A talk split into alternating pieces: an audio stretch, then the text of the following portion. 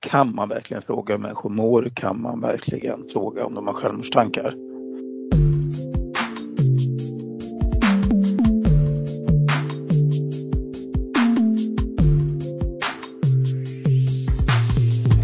Hej och välkommen till det 62 avsnittet av FoU-podden. I det här avsnittet kommer vi att prata om suicidprevention. Jag som gör podden heter Lena Stenbrink och är kommunikatör på FoU Sörmland och med i den här podden som vi spelar in via Teams är Magnus Werner, Sabrin Granat och Marie Wallin. Varmt välkomna! Tack så mycket!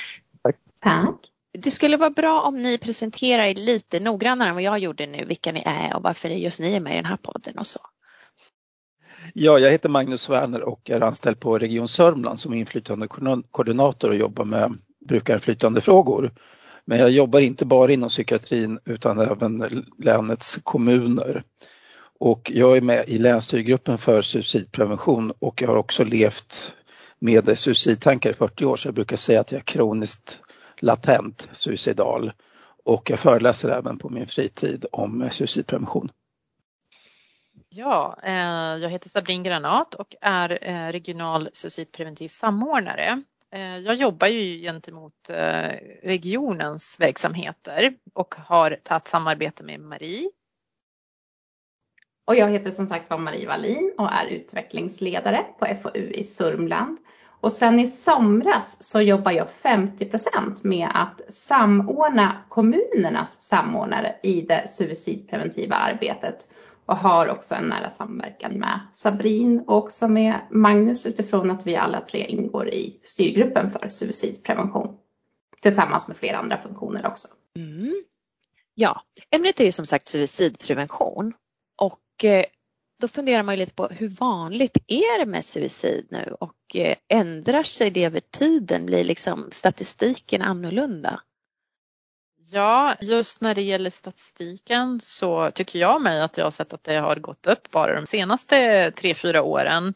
Först var det 1400 och sen var det 1500 och nu är det 1600 suicid om året eh, nationellt då när man ser suicidläget eh, nationellt så tycker man att det har skett en minskning de senaste 20 åren. Dock har den minskningen också avstannat och istället så ser man en ökning bland unga.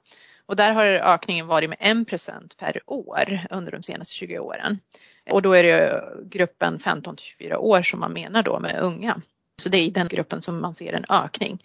Så det är cirka fyra suicid om dagen på nationell nivå då och det är sju gånger fler dödsfall i suicid jämfört med trafikolyckor till exempel. Det som är intressant är att vi kan se att suicidtalen har sjunkit de sista 30 åren och vi förklarar det med bättre läkemedel och bättre behandlingsformer. Men går vi tillbaks till 1960 så har vi faktiskt samma suicidtal. Och det, det blir lite intressant här, för här skulle man kunna säga att vi faktiskt har en sämre situation idag än vad vi hade 1960. Ja men och förklaringen är ju, eller det, det som kommer fram eh, utifrån studier och forskning, det är ju just att man har kanske effektivare och bättre behandlingsmetoder eh, och mediciner men att eh, om man ser suicidpreventivt arbete bara utifrån att det är psykiatripatienter eller personer som ska behandlas inom psykiatrisk specialistvård så kommer man inte nå till alla och kommer man inte heller kunna förebygga alla suicid som sker i samhället. För det som forskning visar det är ju allt fler suicid sker eh, bland andra grupper som man annars inte uppmärksammar. För att återknyta lite till hur det ser ut här i Sörmland så kan man se att snittet för de sista tio åren så är det 46 personer per år som i Sörmland dör i suicid. Ja, och det som är lite intressant också om man tittar på antalet suicid är också kostnaderna och det räknar man på olika sätt. Eh, man har tagit fram en kostnad då per år i Sörmland på 35 miljoner men det är inte den totala kostnaden. När man räknar på både direkta och indirekta kostnader så uppskattar man att ett suicid, alltså räknat på en livstid, kostar mellan 18 och 22 miljoner och det skulle i så fall innebära att kostnaden för Sörmland är mellan 800 miljoner till en miljard årligen. Nu kanske det här är en dum fråga men vad liksom består kostnaderna av? Ja, när man tittar på den totala kostnadsbilden, om vi tar en 20-åring till exempel som tar sitt liv, så kommer han inte att få barn. Han kommer inte att betala skatt. Alltså man räknar in totalt. Mm. När man tittar på den här lägre månatliga kostnaden så kanske man tittar på begravningskostnader, sjukskrivningar i, i familjen och liknande. Men, men när man tittar på hela livsspannet, hela livsloppet och allt vad det innebär så får man en sån här stor summa. Den är ju inte, den är inte exakt i och med att det är ganska svårt att beräkna. Men det är avsevärda kostnader som det handlar om. Och skulle vi inte ha de här kostnaderna så skulle vi använda, kunna använda pengarna till förebyggande insatser istället och, och eh, skapa ett eh, ökat välmående. Så att ekonomin är viktig i det här sammanhanget och det är också ett incitament för att satsa. Ja, överhuvudtaget så var det ju skrämmande många fall i den här statistiken. Så jag tänker, om man nu känner att man vill hjälpa till på något sätt, hur kan man till exempel veta om någon är i riskzonen för suicid? Nej men det finns ju både långvariga riskfaktorer men också akuta riskfaktorer som man kan tänka kring. När det gäller de långvariga riskfaktorerna kan ju till exempel vara sånt som psykisk ohälsa eller tidigare suicidförsök vara en riskfaktor. Eh, som gör att en person är i riskzonen. Men sen finns det också de här akuta riskfaktorerna, till exempel akut sjukdom, någon anhörig går bort, skilsmässa, plötslig uppsägning från jobb till exempel, till exempel avslag på asylansökan. Och det är sådana akuta riskfaktorer som ökar risken. Och det är oftast ehm, också kombinationer av riskfaktorer och avsaknad av skyddsfaktorer som, som bidrar också till att en person kanske är mer eh, utsatt och är i högre risk för suicid. Jag kan väl berätta att när jag är ute och föreläser om, om suicidprevention så för att göra det så enkelt och konkret som möjligt så brukar jag prata utifrån två begrepp, både förändringar och annorlunda. Förändringar, det är lite proaktivt. Genomgår en person någon form av förändringar. Det kan vara allting från någonting positivt, att man blir befordrad på jobbet, eller att man går i pension, skiljer sig eller arbetslöshet. Någon form av förändring och där man då tidigt ska gå in och fråga helt enkelt hur människor mår, ha lite koll på dem. Och sen när det gäller den psykiska ohälsan, man behöver inte kunna symptom utan det är en människa, när en människa börjar bete sig annorlunda som man ska ha uppmärksamhet och fråga hur personen mår. Så det är lite förenklat. Precis, det är just det här varningstecken som man ska vara uppmärksam på som ja, men kollega, anhörig, medmänniska som Magnus sa, de här personlighetsförändringarna. Förlust av intressen kan vara en väldigt tydlig och konkret sak att hålla koll på om en person börjar dra sig undan och isolera sig allt mer. Till exempel ångest och oro för sånt som man kanske inte liksom egentligen eh, behöver vara orolig för. Sen finns det också andra personlighetsförändringar och där tänker jag att vi har ju många olika riskgrupper som vi kanske får återkomma till i andra poddavsnitt. Men en riskgrupp som är också överrepresenterad i suicidstatistiken är just män. Och eh, den gruppen, ja men det är över 70 procent av alla suicid som sker både nationellt och regionalt. Bilden ser likadant ut där eh, faktiskt. Eh, så, så, är det ju män. Eh, och när man tittar på olika riskfaktorer där eller vad det är som gör att, att män går under radarn om man ska uttrycka det så. Så handlar det om att mäns depressioner yttrar sig på ett annat sätt än vad, vad det gör för kvinnor till exempel. Att män kanske blir aggressiva, utstagerande, tar till alkohol och droger, mer antisocialt beteende. Och det gör ju att man kanske inte ser på, på det utifrån ett, ett vanligt traditionellt perspektiv eh, på hur man ser på kanske en deprimerad person. Men sen också, ja, men till exempel generellt om en person börjar agera aggressivt så är det ju kanske vanligt också att omgivningen inte agerar hjälpsakande utan drar sig mer undan. Så här handlar det om att sätta det också i kontext, alltså den personlighetsförändringen som sker. Eh, hur ser det ut annars för den här personen? Är personen väldigt lugn i vanliga fall och börjar agera aggressivt, ja då finns det ju kanske skäl att börja fundera på att, ja, men, hur står det till egentligen? Och, och ställa frågan, hur mår du? Precis, jag tror just det här att, att våga uppmärksamma hur mår vi egentligen och att prata om känslor, att komma bort ifrån de här normerna och, och, kanske mansrollen här, att man inte ska våga visa sig sårbar. Och att tidigt också lära våra barn och unga att berätta om hur man mår, att det blir okej okay och att, att det är okej okay att visa alla typer av känslor och att sätta ord på alla typer av känslor. Att det är någonting som vi verkligen behöver jobba med och att fråga våra medmänniskor om sådana här viktiga saker som hur man faktiskt mår och har det egentligen. Precis, jag tycker där lyfter du en väldigt viktig sak Marie, just det här med eh, maskulinitetsnormen kanske till exempel, eh, en, en viktig sak att tänka på. Där finns det en sammanställning eller en rapport från Jämställdhetsmyndigheten eh, 2021 där resultaten visar till exempel att unga män med stark traditionell maskulinitet hade över två gånger högre risk att begå självmord jämfört med andra män. Samtidigt som samma studie också visar att män med stark traditionell maskulinitet också rapporterade självmordstankar i 1,4 gånger lägre utsträckning än andra män. Utan det, här, här ser vi en tydlig koppling kanske mellan har man en viss bild av hur man ska vara som man och vad, vad som är maskulint så kanske det hänger ihop med också hur man pratar och tar hjälp och hur man eh, ger uttryck för sina känslor.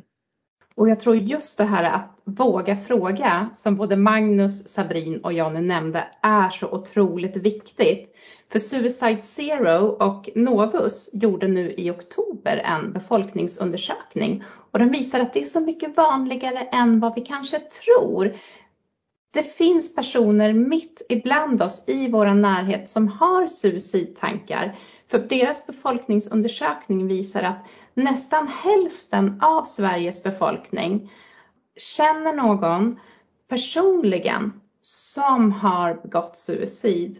Och undersökningen visar också att varannan svensk har varit i kontakt med någon som har försökt att ta sitt liv. Och faktiskt så är det en av tio som just nu vet någon som har självmordstankar Ja, jag, bruk, jag brukar säga när jag är ute och föreläser så här att gå in på ICA Maxi var som helst under normal tid så kommer du möta någon som har självmordstankar. Sitter du i ett möte med 25-30 personer som man ofta gör på jobbet, då kommer det förmodligen finnas någon där som kommer att ha självmordstankar det kommande året. Så att det är vanligare än vad man kan tro. Mm. Och för att koppla lite kring det här med mansnormen och matchnormen så brukar jag se män som, eh, alltså det är lite så här superhjälteattityd. Jag brukar tänka på män som stålmän och så vad gör stålmän? Ja, de rostar inte på utsidan men de kan rosta på insidan. Så att det sipprar ut lite rost under fötterna på män ofta. Så att är man vaksam så kan man upptäcka vem som mår dåligt, men det är svårt. Men det svåraste av allt är ju kopplingen till låg utbildningsnivå. Där har vi de tydligaste sambanden mellan suicid och tittar man till exempel på tjejer och pojkar som lämnar högstadiet utan fullständiga betyg så har vi ju en ganska trist överrepresentation vad gäller suicidalitet. Ja men precis, där är det ju verkligen tydligt, ehm, en, en tydlig koppling eh, visar forskning i alla fall att eh, just utbildningsnivå och eh, suicid, det har ett samband. Vi ser det vad gäller våra NPF-barn vi ser det med barn med problematisk skolgång och så vidare och det resulterar i att de lämnar skolan med psykisk ohälsa och tar ofta med sig det hela livet, ända in i ålderdomen. Ja men alltså vi har ju också ett samhälle som utvecklas i en takt som är helt ovanlig och inte som man mänskligheten kanske inte har varit med om tidigare. Just den här teknologiska utvecklingen som sker. Det händer ju saker som kanske inte längre stannar i skolmiljön utan det följer med en i fritiden och så vice versa. Vi har ju sociala medier där barn och unga jämför sig med varandra. Jag tänker det finns ju många, till exempel BRIS eh, senaste rapport visade att ungas eh, psykiska ohälsa ökar och att det var en ehm, eh, procentuell ökning på hela 84 procent de senaste fyra åren där barn och unga rapporterar självmordstankar. Och här handlar det ju återigen om att det är en komplex problematik. Att det, det kan ju vara allt ifrån det du nämnde Magnus, neuropsykiatriska funktionshinder och funktionsvariationer eller om det handlar om andra faktorer. För det, det är också just den här jämförelsen. I den här BRIS-rapporten eh, som jag refererar till, där uttrycker till exempel barn och unga att de, de, tycker det är jobbigt att jämföra sig. Det ska alltid vara jakt på att vara populärast, ha, ha bäst betyg, eh, ha de senaste prylarna, ha flest kompisar och trots att man kanske har både vänner och familj så uttrycker man att man känner en stor ensamhet. Så där, där tänker jag också att nu gjorde det väldigt brett men det är ju väldigt brett eh, och det är väldigt komplext. Eh, därför är ju inte liksom suicidprevention en enmansfråga eller en, en fråga för en enskild huvudman utan här handlar det om att alla måste samarbeta och samverka för att vi ska kunna nå de här olika grupperna. Precis Sabrin, så viktigt det du säger och just det här att vi behöver vara många som hjälps åt. Och framförallt tänker jag när det handlar just om att arbeta preventivt tidigt med att rusta våra barn och unga så behöver vi vara många vuxna som hjälps åt, både som medmänniskor och i professioner, att ta ansvar och arbeta för att stärka barn och unga, jobba förebyggande, lära sig prata om känslor, om händelser och få verktyg för att må bättre och också hjälpa en kompis som mår dåligt och veta var man kan vända sig. Så här har vi ett stort utvecklingsområde på många nivåer verkligen och också kultur och fritids viktiga uppdrag i det. För något år sedan så eh, var det så att Suicide Zero startade sin satsning med att alla föräldrar får ut en bok som heter just Livsviktiga snack och den skickas ut till alla föräldrar som har barn i nioårsåldern och den vänder sig till föräldrar som har barn mellan 9 och 12 år. Och den handlar just om tricks och, och, och tips för att få till de här viktiga samtalen och de har också väldigt mycket på nätet med tips kring livsviktiga snack. Så det vill jag verkligen tipsa om. Och det är något både som förälder man kan ta till sig, kanske också som mor och farförälder, som en granne som bryr sig, men också professioner som jobbar med barn och ungdomar. Hur vi får till det här att prata med våra barn och ungar om känslor, tankar, händelser för ofta så är det just det här med att våga eh, prata om känsliga ämnen, våga fråga. Och det är också ett namn på ytterligare en utbildning som Suicide Zero håller i förvisso. Men eh, just det här med att som medmänniska, som förälder, som kollega eh, faktiskt ta det här steget. Eh, även om det kan kännas obekvämt och det kanske kniper i magen. Men det kanske finns ännu större skäl då att faktiskt våga ställa den här frågan. Eh, för jag tänker en myt som finns oftast också kring suicid, det är att man inte ska väcka en björn som sover, det vill säga att ställa den frågan för då tror man att man kommer liksom få den personen att tänka i de banorna. Men eh, experter inom området och forskning visar att nej, det är tvärtom, det är fel, det är en myt helt enkelt, utan den myten måste avlivas. Eh, vi måste se till att börja liksom våga ställa frågan och våga stå kvar och eh, finnas till eh, och på något sätt hjälpa vidare. Liksom. Ja men det är intressant det här med att, att äh, våga ställa frågan till någon om de mår dåligt. Och det är många väldigt rädda för. Dels är man rädd för att man ska göra någon ledsen. För att många börjar gråta. Men det man gör då det är att man gör den människan en tjänst därför att då får de uttrycka sin smärta och sin sorg. Så även om de gråter så är det alltså positivt. Och sen är det jätteviktigt därför att det många reagerar på det att hjälp, hur ska jag göra nu med, med den här smärtan, hur ska jag hjälpa? Och grejen är att man ska inte hjälpa, man ska dela. Därför att det, i det här empatiska mötet där man lyssnar på någon, det gör så otroligt mycket gott. Och för många människor kan det räcka att ha en stadigvarande kontakt och märker man att, att eh, problematiken är för stor, då kan man coacha till vårdkontakter. Men bara att fråga att våga lyssna och stå till och inte föreslå lösningar, inte ge råd utan vara objektiv, empatisk och sen inte börja prata om sig själv utan ha fullt fokus på att lyssna på den som mår dåligt. Man ska känna sig som ett stort empatiskt rött hjärta med elefantöron och en liten, liten mun som bara ställer öppna frågor för att lite grann kartlägga hur personen mår och så vidare något konkret tips som eh, en av de främsta experterna brukar skicka med, eh, Ulla-Karin Nyberg, som eh, några av er kanske känner till. Det är just det där med att komma med förslag om att göra saker tillsammans, ta en promenad, höra av sig, skicka sms, vara den här medmänniskan som Magnus sa, att inte komma med tips på hur man ska, eller nej men ryck upp dig eller du, man ska inte komma med, med skuldbeläggande kommentarer. Det här handlar om ja men eh, ska vi ta en promenad? Ska jag komma förbi med lite fika om du inte har lust att komma ut och träffa någon idag? Eh, att finnas till och visa att man eh, är där för personen. Ja, för här gör vi ofta det här problemet att vi förstår inte att skilja mellan sjukdom och person har man mått dåligt läge så har man en kognitiv nedsättning med mm. störningar i, i de exekutiva funktionerna och det innebär att man har svårt att planera, fatta mm. beslut och genomföra beslut så att man kanske vet att jag mår bra av att städa, diska, ta en promenad men man gör det inte. Och sen har man kanske föräldrar som mm. kommer in och mm. ser det här och säger ryck upp dig, du måste diska och sen uppstår ofta konflikter istället för att man hjälper personen.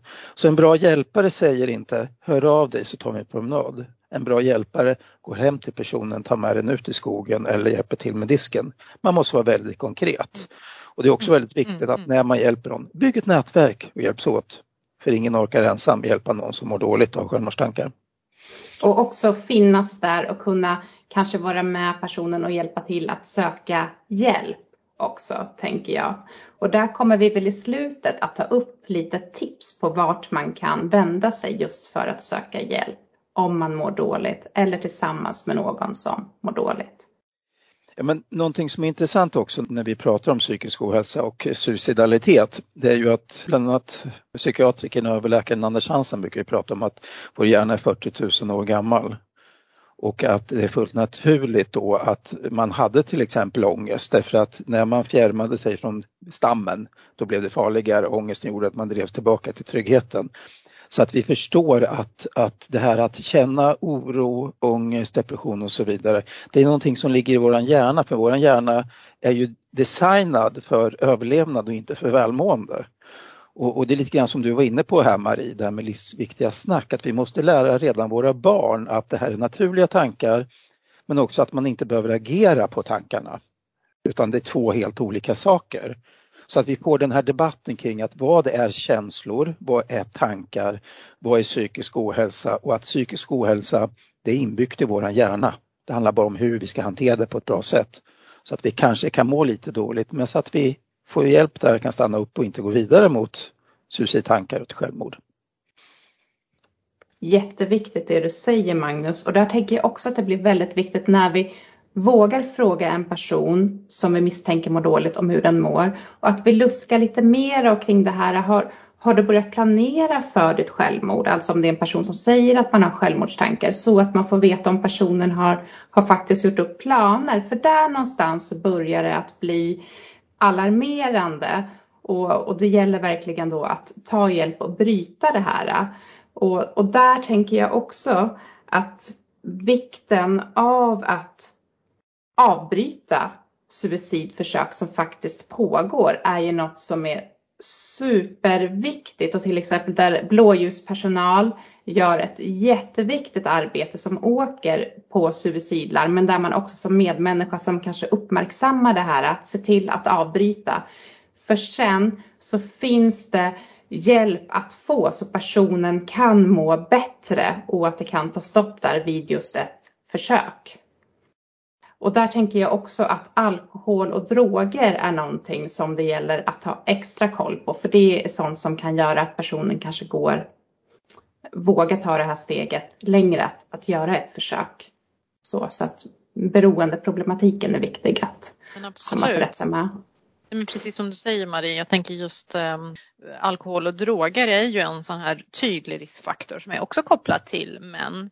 Eh, men också generellt, alltså det är precis som du säger, det sänker ju impulskontrollen helt enkelt. Så att där gäller det också att se över, eh, till exempel om man nu tänker inom eh, vården eh, och eh, när man har flera olika aktörer. Eh, att har vi personer med psykisk ohälsa och personer i fråga också har någon form av missbruksproblematik så gäller det verkligen att vara vaksam på suicidriskerna där.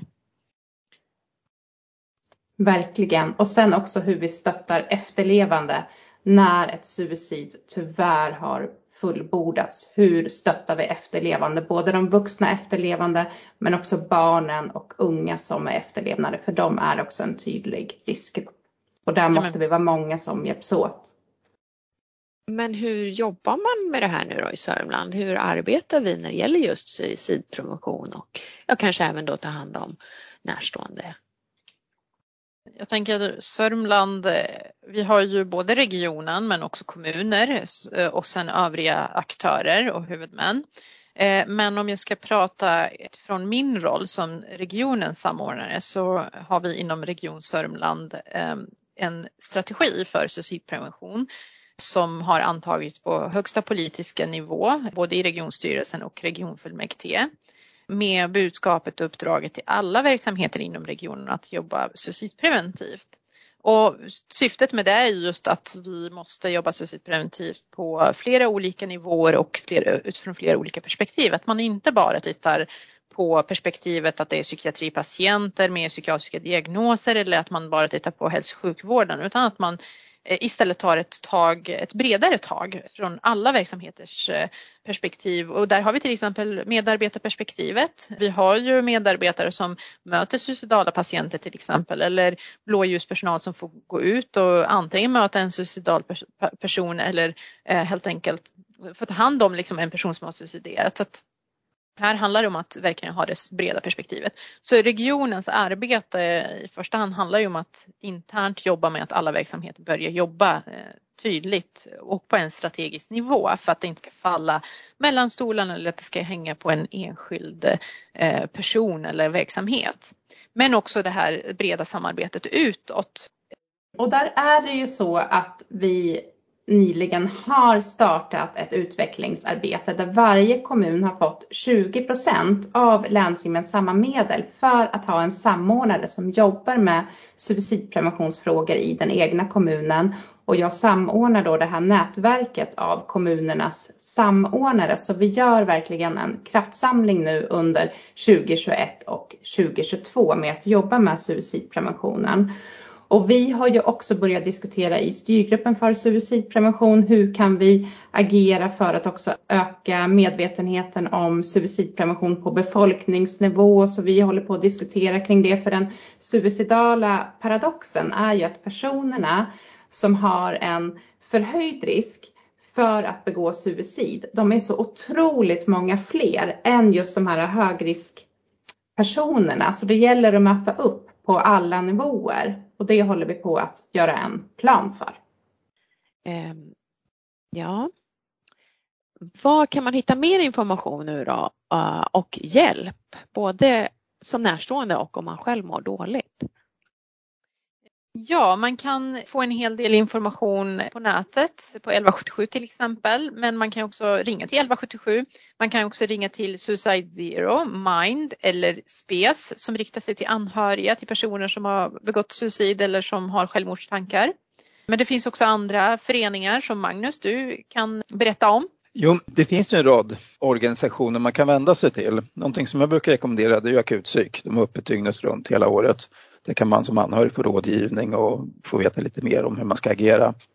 Sen har vi ju någonting som jag brukar marknadsföra, det är faktiskt Svenska kyrkan. Ofta är det långa kötider till psykiatrin eller till vårdcentraler. Och kyrkan, där kan man få samtalsstöd av diakoner och präster, socionomer. De är duktiga på samtal och eh, på illamående. Men på den lokala nivån så finns det en lång rad så kallade patient och anhörigföreningar. Går man in på 1177.se och sen skriver man patientföreningar i sökfältet och den översta länken man får upp då, där får man upp över 30 olika organisationer som har eh, liksom adresser till lokala föreningar, det finns chattar, det finns mejlfunktioner och liknande. Så det finns ett stort stöd som man kan få. Och sen är det också viktigt att känna till att det inte bara är psykiatrin man kan få hjälp utan eh, även eh, inom anhörigstödet och socialpsykiatrin i kommunerna. Så att det, det finns många möjligheter. Precis. Jag skulle också vilja tipsa på det att om man är barn och ungdom och mår dåligt att höra av sig till Rädda Barnen. Deras hjälplinje är öppet dygnet runt. Så dit kan man till exempel också vända sig. Man kan också vända sig till elevhälsan på skolan och ta hjälp och prata med någon vuxen i sin närhet. Mm.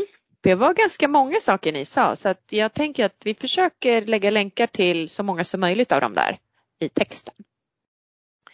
Eh, men är det något mer som ni vill tillägga som vi har missat? En fråga som jag alltid får när jag är ute och föreläser är att kan man verkligen fråga hur människor mår? Kan man verkligen fråga om de har självmordstankar?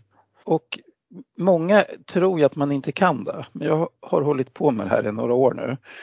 Och ehm, liksom att våga fråga, att fråga hur någon mår, det får man ju välja sammanhang så att det inte blir bara hej, hur är läget? och så får man ett nonsens svar.